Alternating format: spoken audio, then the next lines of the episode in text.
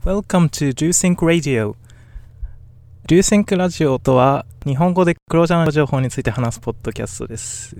今回は第4回ということで、いつもとは違って3人でお送りします。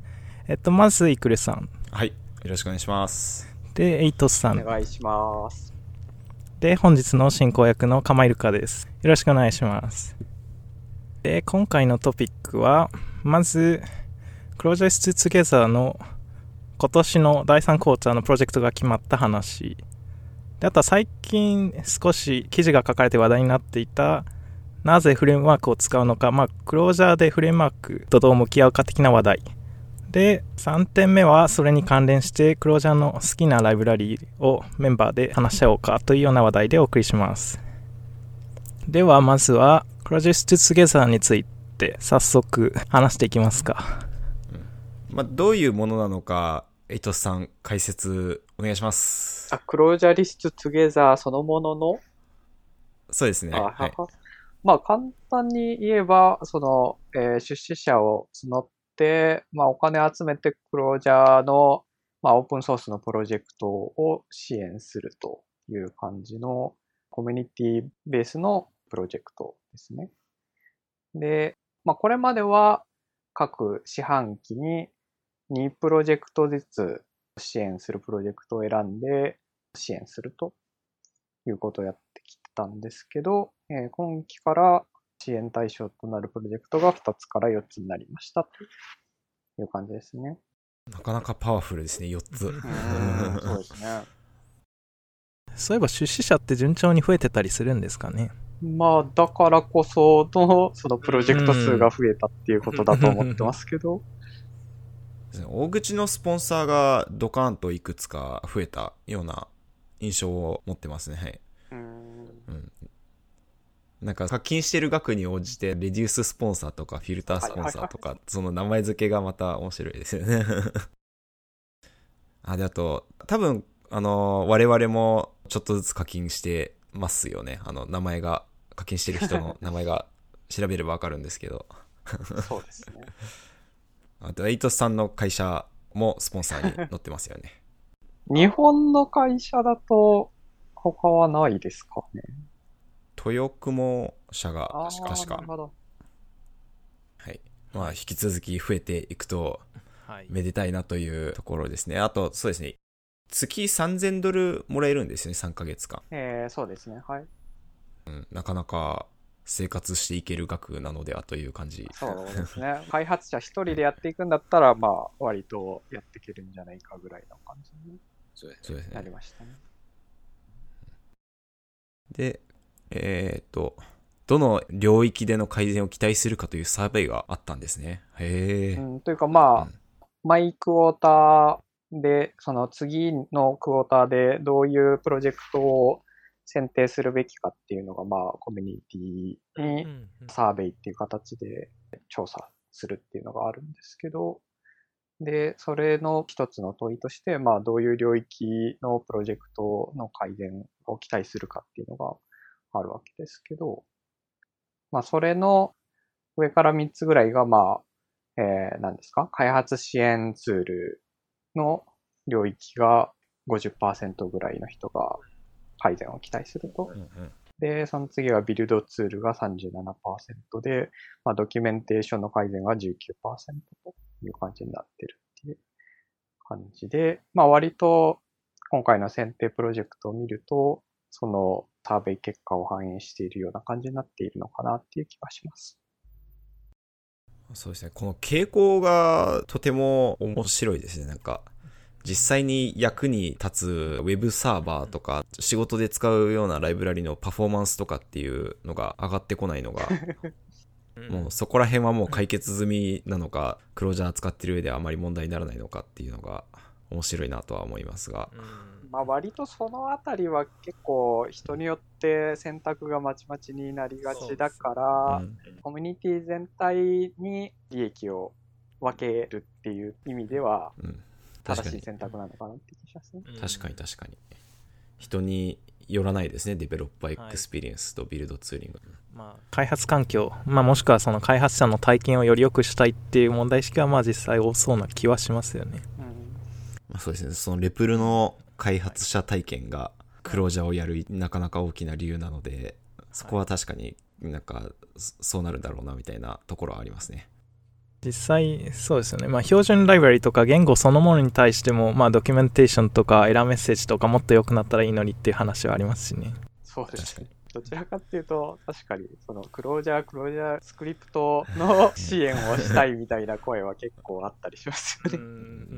確かに確かに まあ、一時期そのクロージャースクリプトのメンテナーのマイク・ファイクスさんのプロジェクトが採択されたことはありましたよね。はい。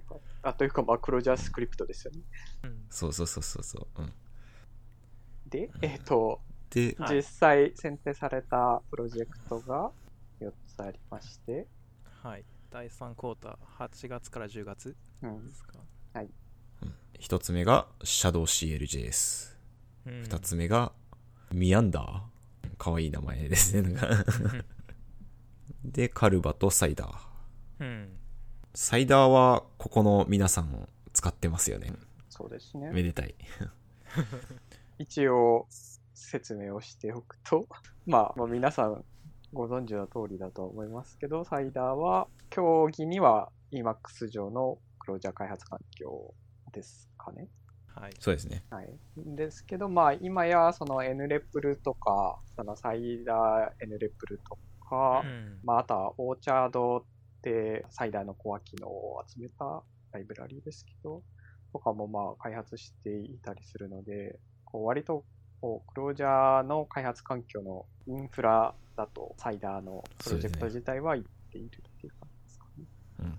そうですね。で、サイダーは、すごいなんか、オープンコレクティブでも毎年1万確か5000ドルぐらい集まるようになってた気がしてるんですけど、なかなかこの採択と合わせると資金が潤沢なんじゃないのっていう気にはなるんですが。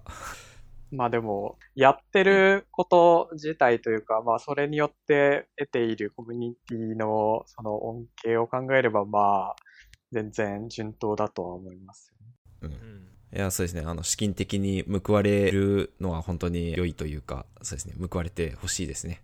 サイダーないと確かに仕事にならなくて、僕もご飯を食べれない。ねはい、まあ、サイダー自体は、あれですよね。2018年の第2クォーターでも支援対象のプロジェクトになっているので、まあ、その辺を見ても、こう、いかにプロジャーコミュニティがサイダーから恩恵を受けているか、その、これからの発展に期待しているかがよくわかるのかなっていう感じはしますね。うん、で、本気の話としては、うんうんあ、やることを確か宣言してましたね。そうですね。本気のやることとしては、まあ、プロジェクトホームページとドキュメンテーションポータルの改善とか、あとはまあその、オーチャードとか、サイダーエネレプルの API の回収とか、あとは、1.0のリリースに向けてなんか細々とした改善をしているとかっていう話ありましたね。あとはサイダー入門用のスクリーンキャストを制作みたいな話があるみたいです。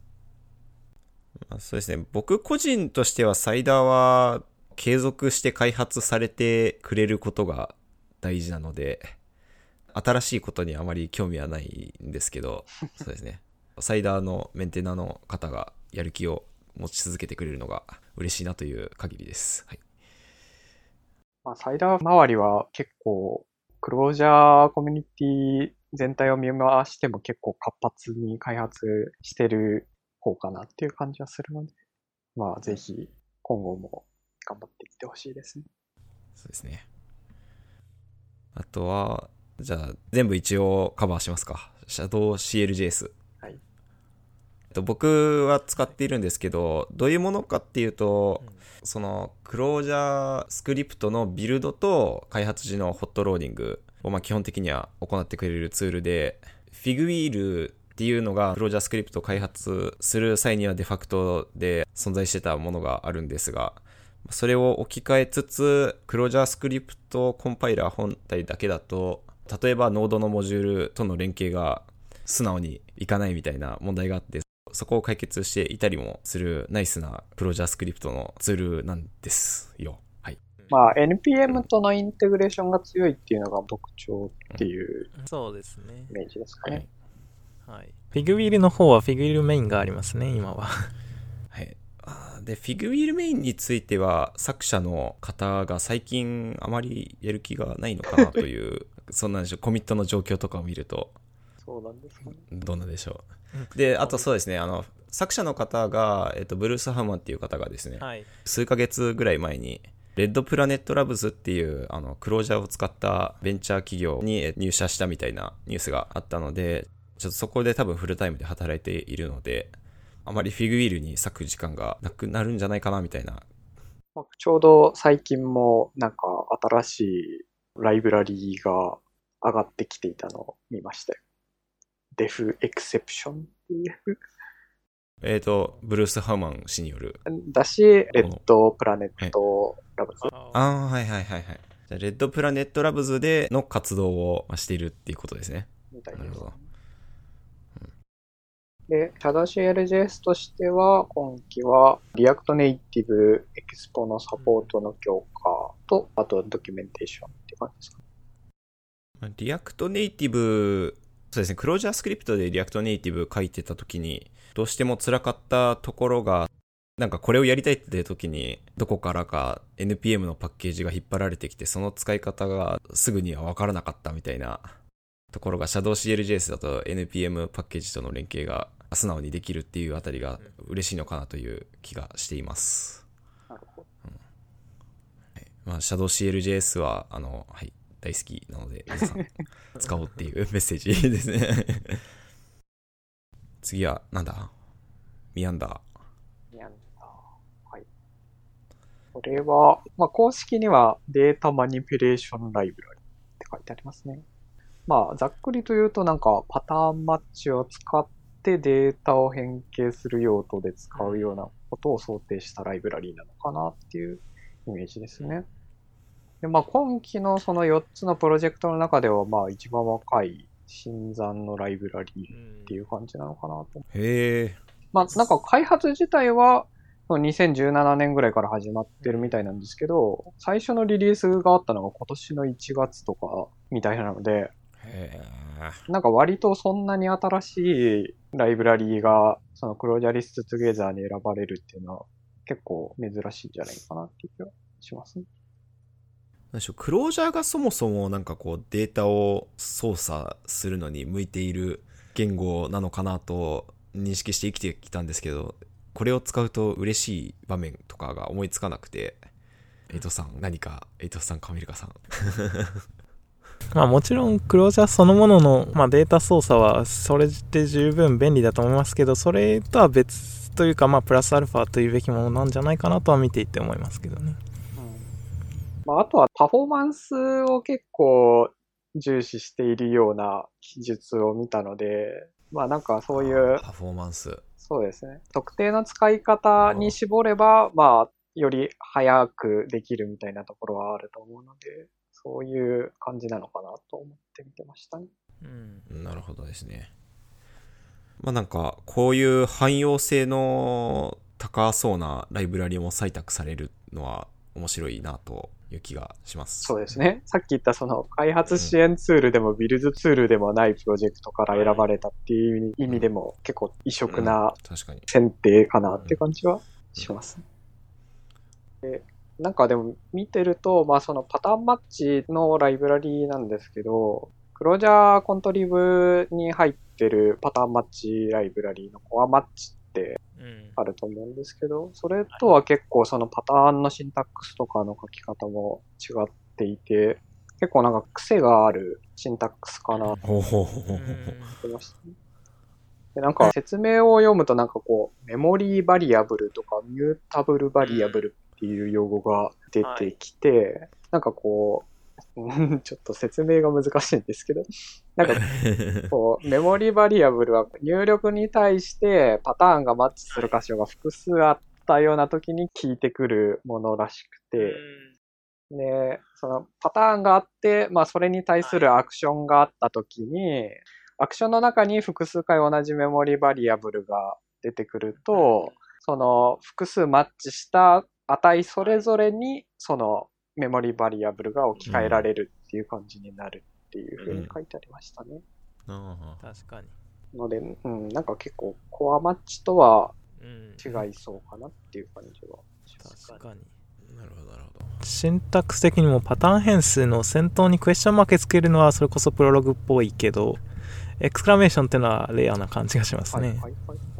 他、あとはその ellipsis ってそのドット3つとかっていうのがあって、イメージ的にはこうスキームのマクロその syntax-rules とか syntax-case っていうやつですけど、そういうのに似てる機能なのかなと思って、そのい一個のパターンをどう書き換えるかっていうのを書くと、後の同じパターンにマッチするやつも同様にこう書き換えてくれるみたいな、はい。そんな機能もあるみたいで、まあ、わ なんだろう、変わってるけど面白いかなっていう感じはうんありますね。確かにリードミーによると、論理プログラミングとあとはタームリライティングってつまりこう書き換えですかね。ね。そのあたりの影響を受けているよという。なので、はい、理論的にもちょっと興味が惹かれますね。あと個人的にはもう一個面白いなと思ったのは、そのバージョニングのセマンティクスもちょっと独特らしくて、ほうほう、そこを見るのすごいですね。その、クロージャーズとか、まあ、明文のルールだと、グループ ID とアーティファクト ID があって、まあ、バージョン番号があるって感じ。じゃない。ですか。で、なんか複数のライブラリをまとめたい場合に、その共通するグループ ID を使うっていう感じの使い方をすると思うんですけど、 Meander だと、その、互換性のない変更が入るたびに、アーティファクト ID が変わっていくっていう感じになっているらしくて、そのアルファ、そのアーティファクト ID、アルファっていうのがまあ一番初めで、で、互換性のない変更が一回入るとベータになってっていう感じで、今はデルタの 0.0. 何とかみたいな感じでやってるみたいですね。確かに。ミアンダーって名前の末尾にデルタがくっついているという。そうですね。そう、だからバージョン番号だけ見てると増えたり減ったりしているように見えて、すごい迷走してるように見えるんですけど、なるほど、なるほど。まあ、なんか、その、クロージャー界の隠れたテーマとしては、互換性のないものはちゃんと別の名前つけろよっていう、そうですねリッ。チ筆記の教えを守ってはいるということですね。はい。割と厳しく守っている方面の人のやり口ですよね。なるほど。はい。で、えっと、今期のやることとしては、えっと、まあ、次期バージョンのその、今デルタなので次がイプシロンになるわけですけど、イプシロンに向けて はい開発を進めていくっていうふうに書いていて、まあ、よりパフォーマンスの良いコード生成ができるように、そのコンパイラーを改善していくっていう話と、あとはドキュメンテーションを頑張るっていう話でしたね。あ、イプシロンってバージョンのイプシロンだったんですね。はいはいはい。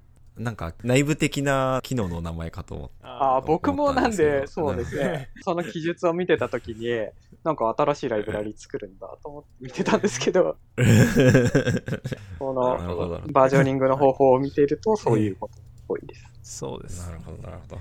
確かに。リポジトリのブランチ一覧を見ると、アルファからエプシロンまであって面白いなと。はい。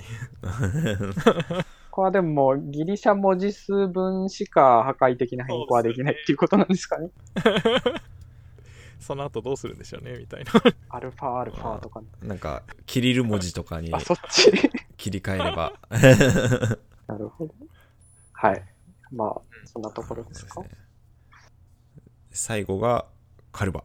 はいはい。カルバ、カルバもまあ、今となっては割とメジャーな感じなんですかね。まあ、VS コード上でクロージャーを書くためのプラグインですかね。そうですね。なんか、最近、K ババさんが記事を書いてた VS コードをサーバーモードで動かすと、クロージャーの開発環境のランタイムをすべて Docker コンテナ内に押し込めることができて、クオリティオブライフが高いみたいな記事を読んだんですけど、なかなかいいな、みたいな印象を持って、やりたいなと思いつつ、はいまだ手を出せていないですね。まあなかなかね、その開発環境を乗り換えるっていうのは結構一仕事ですからね。まあ、周り見ていると、それこそクロージャーを含めて Web 開発していて、主にフロントエンド開発で VS コード使ってる人は、まあ、サーバーサイドの API、例えばクロージャーで書くとして、クロージャーも VS コロだといいよねみたいな人はいますね。うんうん、エディター増やしたくはないっていうのはとてもわかりますね。うん。あとはなんか隠れた面白い話として、カルバはなんか開発時に、えっと、カルバはあの VS コードのプラグインを書くときに ShadowCLJS で開発しているっていう話があるのと、まあ、カルバ内部的にはサイダーのミドルウェアをがっつり使っているので、割とこう、カルテル感がありますよね。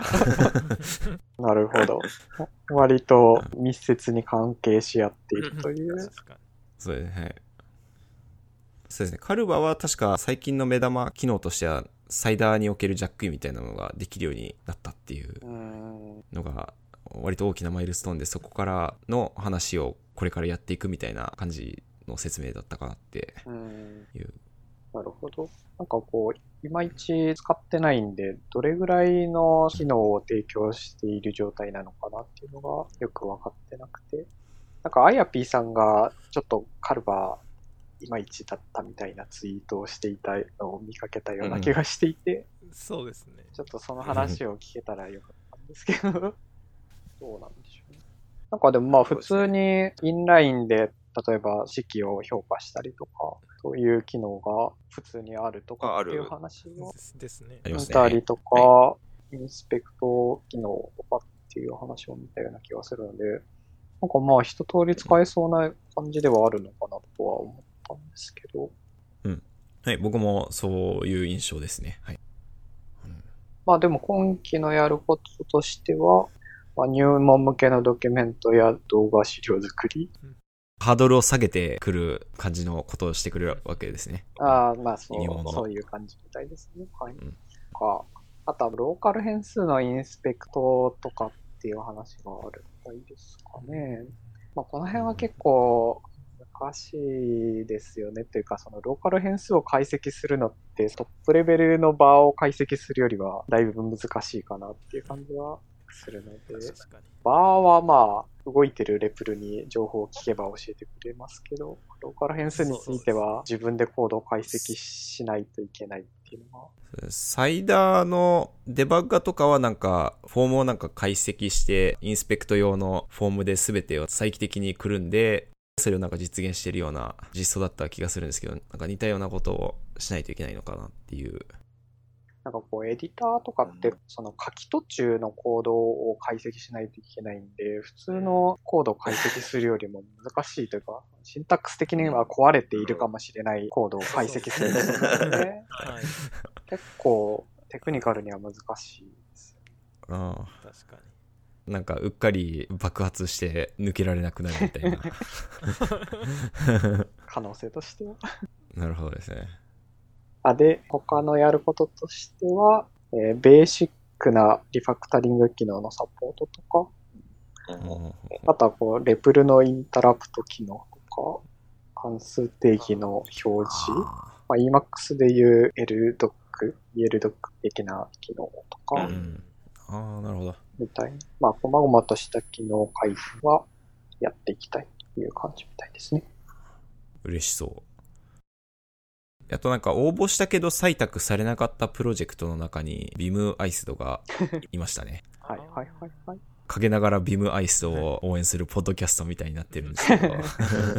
まあそうですね。日本のクロージャリアンとしては誇っていきたいとは思うんで、まあビムアイスドも開発支援ツールではあるので、全然その可能性としてはあり得ると思うんで。プロジェクトを選ぶ人たちの中にビマがいなかった疑惑が。あそういうこと？そうですね。来期は多分採択されるかもしれないですね。でも、まあ、4つに増えたっていうのもあり。そうですね。なるほど。ぜひ頑張っていただきたい。いやークロージャーのエコシステムの未来は明るいですね。なんかでもこう、全体として振り返った時に、期間中にやることとして、ドキュメント書き頑張るっていうのがあるのが、すごく親近感が湧くというか、なんていうか、結局、コードはお金をもらおうがもらう前が書くんですよ。けど、ドキュメントを書くのは、やっぱこう、お金がもらえるんなら、じゃあ、やりましょうかっていう感じになるっていうのは、まあ、すごくわかるっていう感じはします。なるほどですね。はい。そんな感想です。エイトスさんはジャイズで応募しようと思ったことはまだない？まあ、まだ、そういう段階には立ってないっていう感じがするので、まあ、今後ユーザーがつくことが万が一あれば、まあ、そういうのも考えなくはないって感じですね。なるほどですね。クロージャリスツゲザーの話題だったのでしょうか？はい。というわけで皆さん引き続き出資していきましょうという感じですね。そうですね。はい。雇い主にもはいちゃんとおそうですね願いして。企業としても可能ならスポンサリングしていきましょうということで。はい。はい。はい。この話題は以上で。フレームワークの話題に行きましょうか。はい。はい。リクルさんからですね。えっとまあ、そうですね。ダニエル・ヒギンボサムっていう方が、なぜクロージャーにフレームワークが必要かっていう記事を投稿してて話題になったので、はいこの話題をピックアップしたのが発端です。で、この記事書いた人が、ブレイブクロージャーの著者だっていうのを知ってましたか？いや、全然知らなかったです。気にしていなかったですが、確かにブログに並んでいる。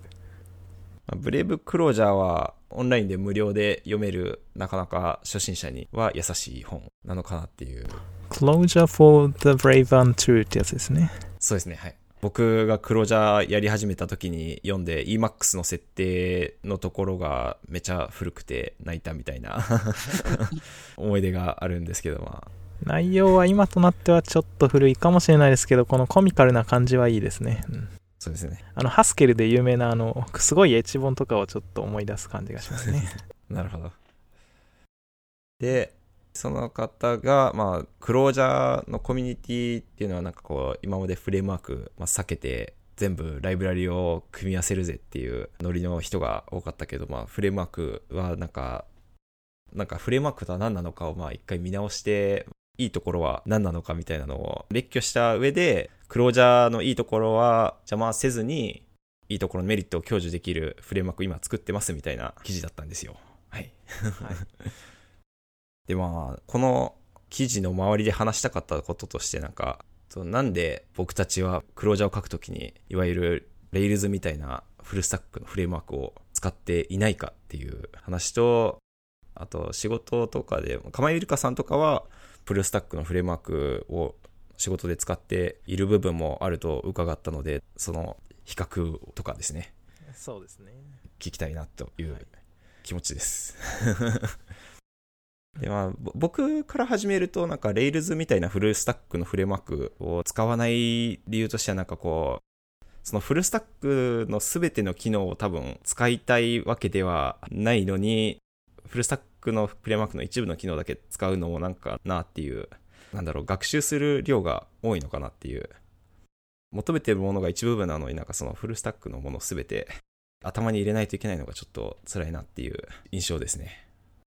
そのフルスタックのフレームワークの中に何があるのかをとりあえず把握してないとその欲しい部分を使うみたいなのもできないのかなっていうので、そうですね。いらない機能を外すのも難しいと。確かに。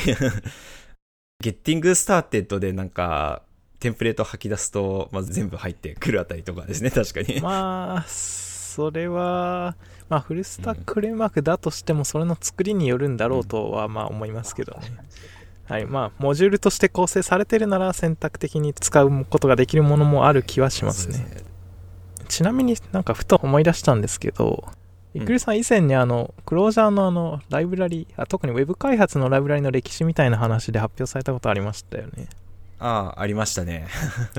はいその話題に関連して、あの、まあ、クロージャーで歴史的にそのフルスタックフレームワークっぽい試みってどんなのありましたっけっていうのが思ってですね。えっと、まあ、ノワールとか、はい。えっと、あと、コンポージャーが今はただのルーティングライブラリなんですけど、はい。もともとはなかなかフルスタック味のある。HTML のテンプレートの生成とかも含めて面倒を見てくれるようなものだったのですが。結局細分化、機能が細分化されていくか、あの死ぬかなどして今に至るっていう。ちなみに荒くねはどうなってますかね？荒くねは停止しています。はい。一時期注目されてましたけど。はい。荒くね一時期注目して、あの、はい。JJAGCCC ではい。発表もしましたが、はい。会えなく停滞してしまいました。はい。はいあれはもう活動が目立たなくなったっていうだけじゃなくて、本当に止まってるんですか、今。どちらかはわからないですね。僕が発表した時点では、あの、内部で使っている会社がいくつかもうすでにあるみたいなうん。話だったんですが、素直な目でちょっと振り返ると、確かにちょっと学習する量が多くて、すごい疲れるなっていうのを今になると 思います。なんかこう、モジュールを書くにあたって、デートミックをクエリするためのデータログを使うんですよ。はい。それを使ってなんかこう、モジュールの依存関係をなんか調べるみたいな、あの思はい。想だったんですけど、ちょっと、ハローワールドしたいだけ、はい。みたいな、あの、ステップからちょっと、その次のステップとしていきなりデータログ出てくるのはい。辛いな、みたいなところとかですね。はい斬新で可能性は感じましたけど、まあ、実用上いるのかっていうのは確かに思いましたね。ちょっと学習曲線がひどいことになりそうですね。はい。はい。まあで、えっと、まあ、Weave ジェスターがそれを見て、まあ、アイデアはいいけど、はい。ただのマップで良くないですかって言って生まれたのが、インテグラントっていう話があります。はい。はい。まあでもそんな経緯を考えるとやはりまあ試みはあったけど結局コミュニティの広い支持は得られなくてついえてきたものが多い感じな気はしますよね。まあ、なんか、今生きているアイデアの栄養にはなったので、まあ確かに。無駄ではないと思います。はい、まあそうですね。意味はあったとは思いますけどね。なのでそうすると現状を見るとそもそも選べるフルスタックフレームワークって割とまだないのではという気もする。まあ、そもそも確かにない。はい。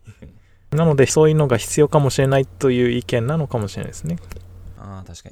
選択肢として今ない、やりたかったとしてもっていう主張か。でこの元のブログ記事僕も読みましたけどやはりまあ例えばその開発の立ち上がりの生産性とかまああとはその入門者にとってパッと作れるものがあるっていうのはまあメリットは大きいんだろうなっていう気はやはりしますよね。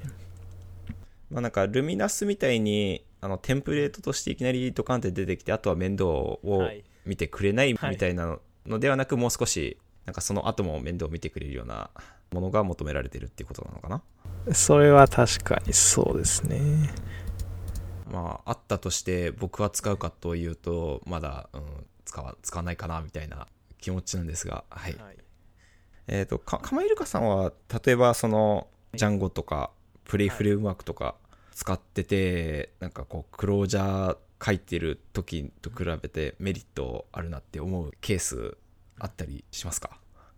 多分嬉しいことがあるとすればまずそのフレームワークで例えば Web アプリを開発する Web アプリの、まあ、特に今時だとサーバーサイド API を開発するっていう時に必要な少なくともコア機能を意識揃っているっていうのはとても意味がある気がしていて、うん。まあ、ルーティングもあるし認証もセキュリティの考慮もありドキュメントも生成できてみたいなそれを結局まあクロージャーコミュニティって良くも悪くもその受験練者が多いコミュニティだと思うんですよね。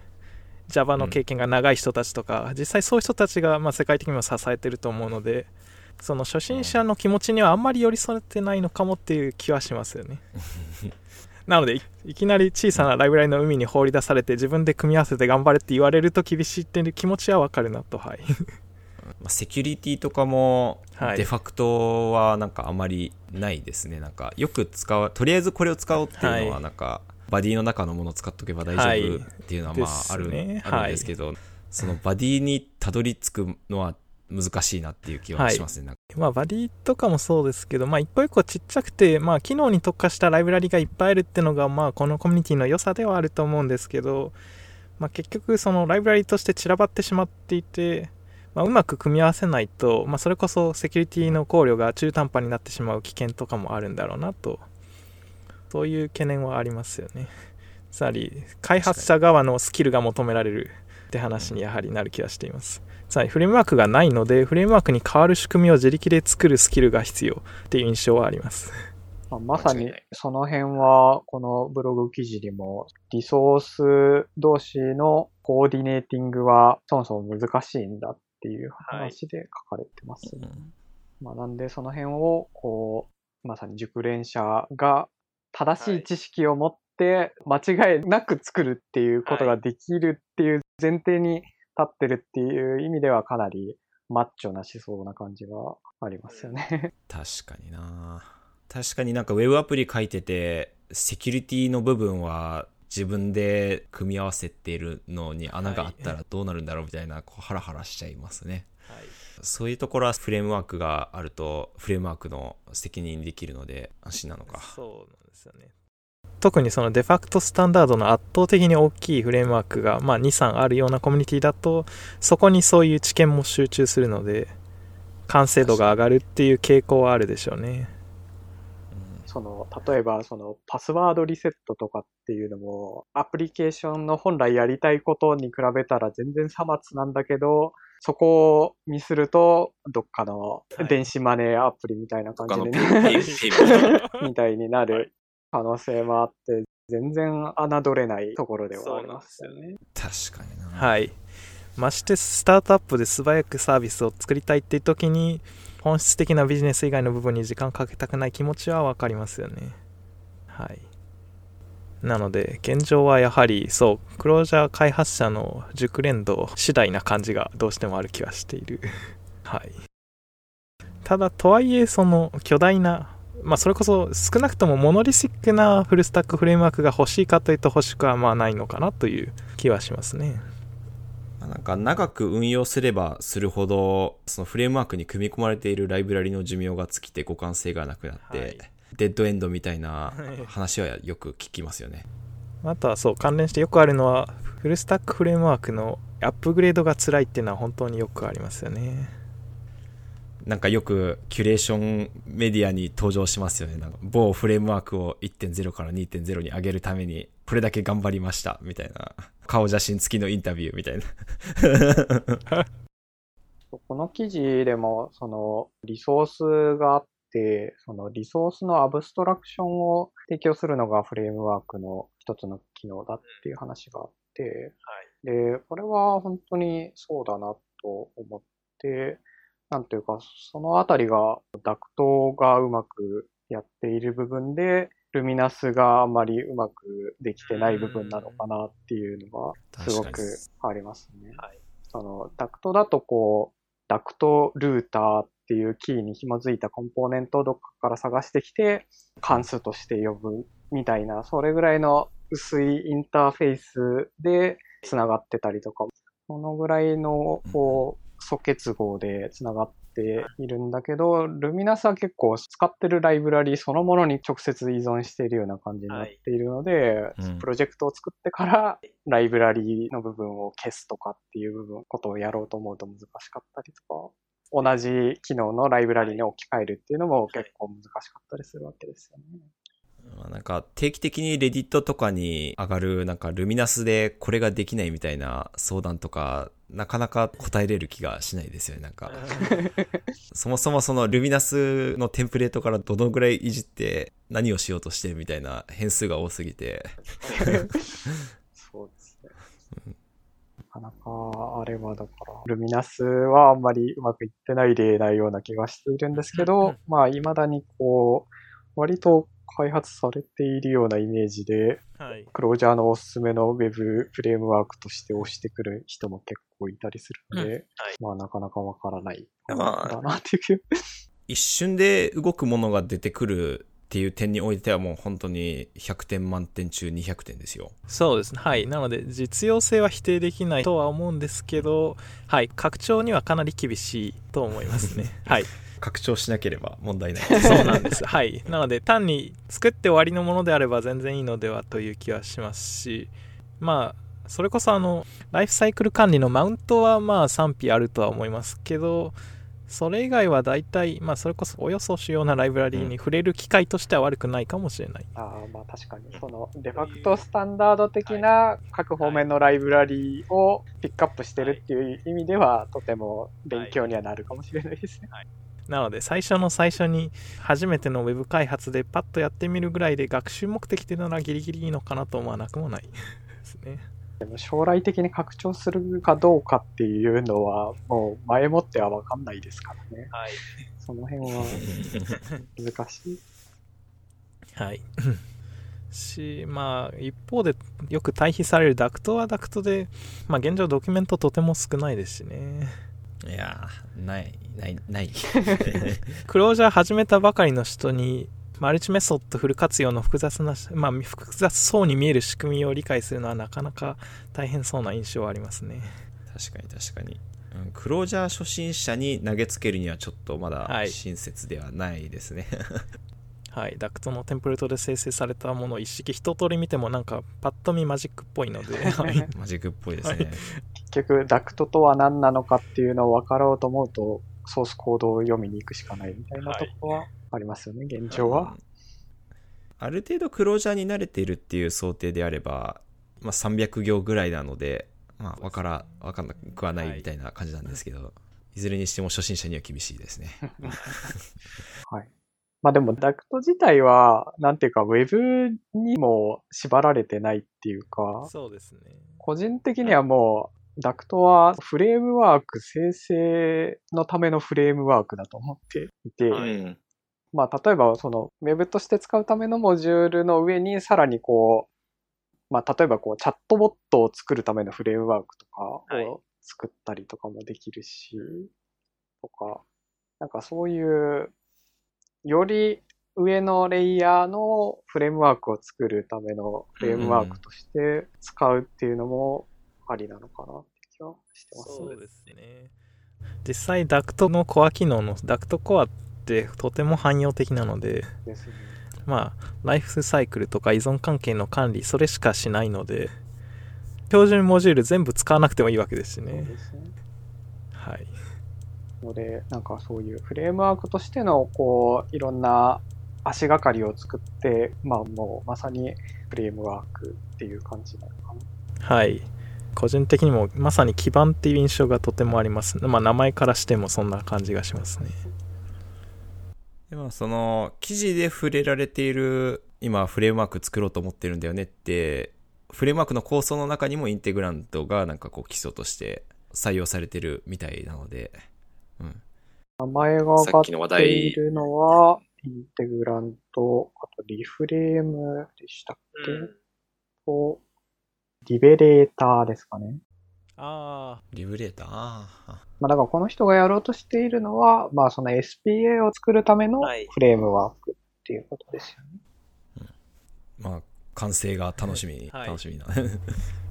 まだ公開されたものはない感じですよね。ないですねはいはい。なのでどんなものが出てくるか楽しみではありますね。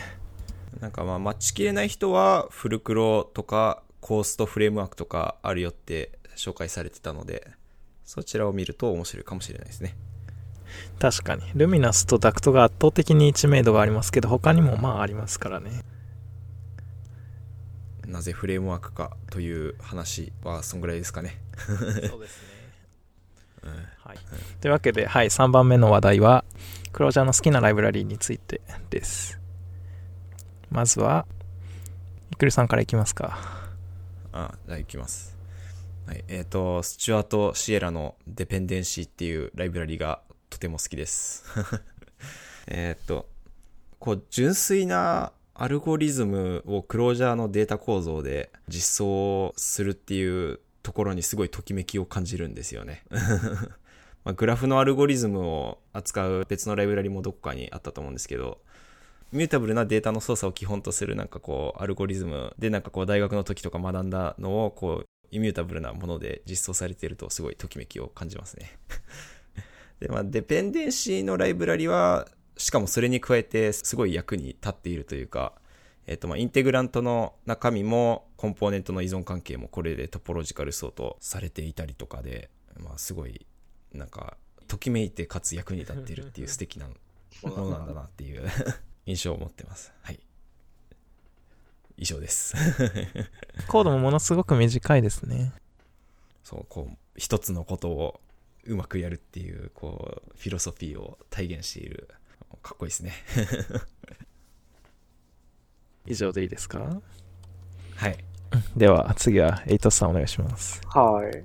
僕は、まあその、ディペンデンシーの上に作られているインテグラントが割と好きですね。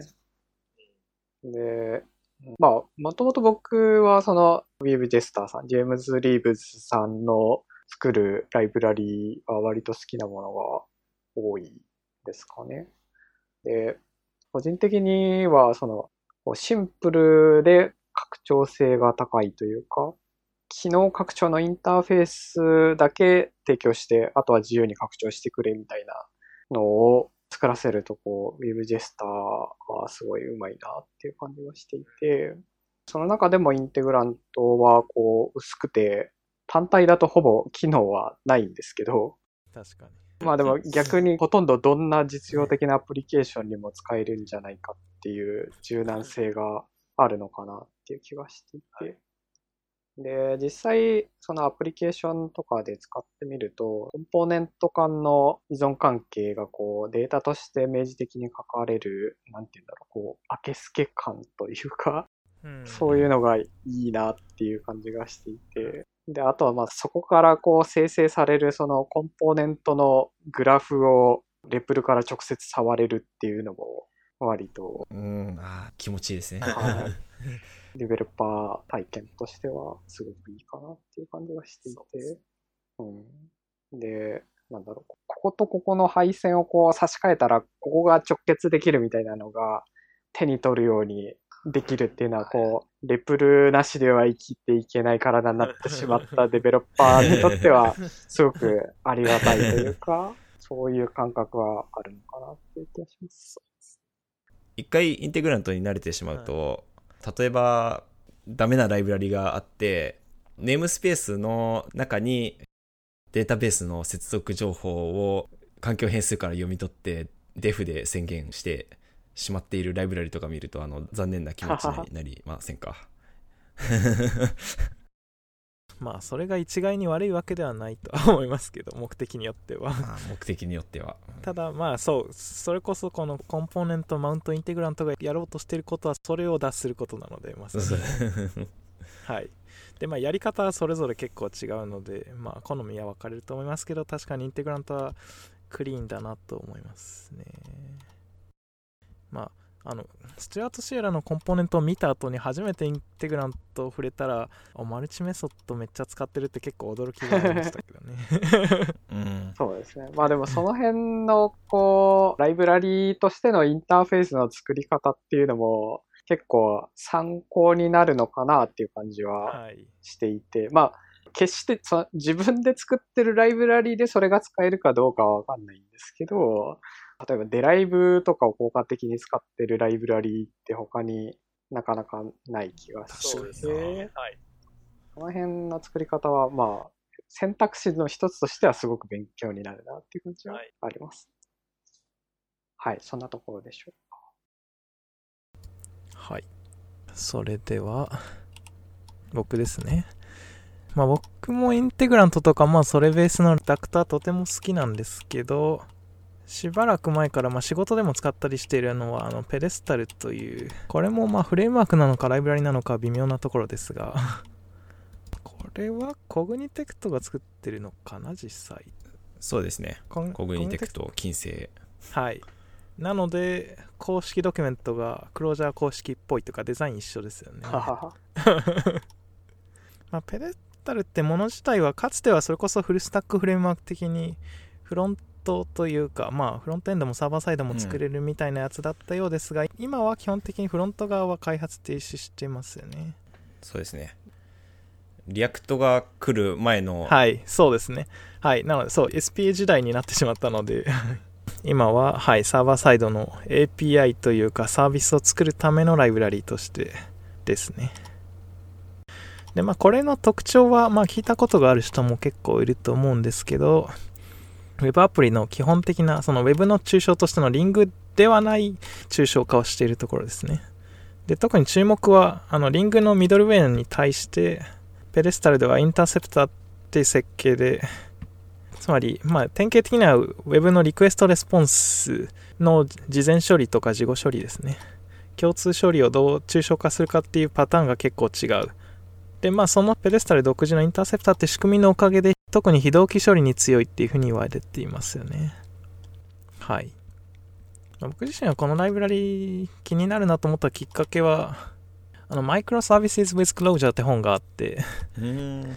クロージャーでマイクロサービスを作ろうって本があって、そのマイクロサービスアーキテクチャに興味があった頃に読んだら、まさにバンバンペデスタルを使っていて、なかなか面白いかもなと思ったんですよね。はい。でまあ、もちろんリングでいろいろやっていっても同等のことは大体できるんですけど、うん、なかなか機能はちゃんと揃っているし、このインターセプターベースのモデルも悪くないなということで実際使っています。なるほど。そうですね。個人的にペデスタルに思うのは、例えばリングを使ってたとしたら、クロスオリジンでなんか、ブラウザからリクエスト送ったら怒られるみたいなはい。のが、フロントエンド書いててあるんですけど、はいそれを面倒見てくれるものを探すときに、えっ、と、リングだと、リング本体には入ってないので、どこかからライブラリを持ってくるしかないのが、ペデスタルだと、そのペデスタルのアーティファクトの中のネームスペースとして面倒を見てくれてるっていうのがすごい、なんか、そのクロスオリジンだけでなくいろいろ欲しくなるものが同梱されてるのが嬉しいなって。そうなんですよ。それはすごくあって、先ほどまさにそのフレームワークの話がありましたけど、セキュリティも割と気にして、なんだっけ、公式ドキュメントだと、Secure by Default とか確か書いてありましたけど、うん。あらかじめそういうセキュリティとかも込みで実用的な機能が揃っているっていうのは嬉しいなというのもあって、プロダクトで採用しましたね。なるほど。はい。まあ残念ながら、公式ドキュメントが 工事中のページが多いんですけど、はい。はいうんはい。プレイスホルダーとか書いてあって、好きに埋めてってことなんだな、なかなか斬新なドキュメントではあるんですが。はい。ドキュメントがもうちょっと増えると嬉しいなというぐらいですかね。はい。が、はい。便利に使っています。まあ、あと、使われているところで言うと、あの、ペデスタル、ペデスタルじゃなくて、ラシニアか。はい。ラシニアペデスタルっていうのがあってる。うん。うん。それです。それが、いきなり、もうグラフ QL を送れるウェブサーバーが立ち上がるっていうのは嬉しいなと思う限りです。そうですね。はい。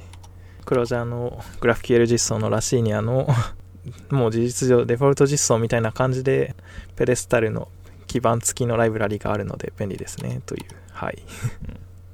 それも僕使いましたね、そういえば。はい。それもあって何かとペデスタルをなぜか結構使っている気がします。リングだと、グラフ QL がいきなり使えるリング版のライブラリーはまだない気が。そうですしますねね。まあ誰かがひっそりと作ってるかもしれないですけど、目立ったものはないですかね。うん。そうですね。はい 誰か、誰か、チャンスだ。チャンス、チャンスかもしれない。